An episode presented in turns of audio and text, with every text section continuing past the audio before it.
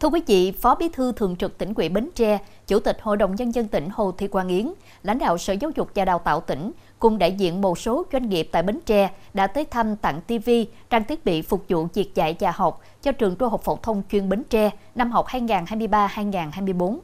Từ ngày thành lập đến nay, qua 33 năm, trường Trung học phổ thông chuyên Bến Tre đã có đầy đủ các phòng học, phòng chức năng, song trang thiết bị phục vụ dạy học hàng ngày còn thiếu và chưa đáp ứng yêu cầu. Thời gian qua, nhà trường đã vượt qua khó khăn và đạt được nhiều thành tích tốt trong thực hiện nhiệm vụ, tạo được không khí học tập sôi nổi trong toàn trường. Đặc biệt, 10 năm trở lại đây, chất lượng giáo dục mỗi nhọn được nâng lên. Trường được Bộ Giáo dục và Đào tạo xếp thứ ba các tỉnh đồng bằng sông Cửu Long về đạt giải học sinh giỏi quốc gia. Qua sự vận động kinh phí của Phó Bí thư Thường trực tỉnh ủy, Chủ tịch Hội đồng Nhân dân tỉnh Hồ Thị Quang Yến, một số doanh nghiệp Bến Tre đã trao tặng nhà trường một TV 85 inch phục vụ hoạt động dạy học tặng bản biểu trưng 150 triệu đồng và biểu trưng 10 triệu đồng lắp đặt hệ thống wifi cho toàn trường, cùng nhiều thiết bị phục vụ dạy và học khác.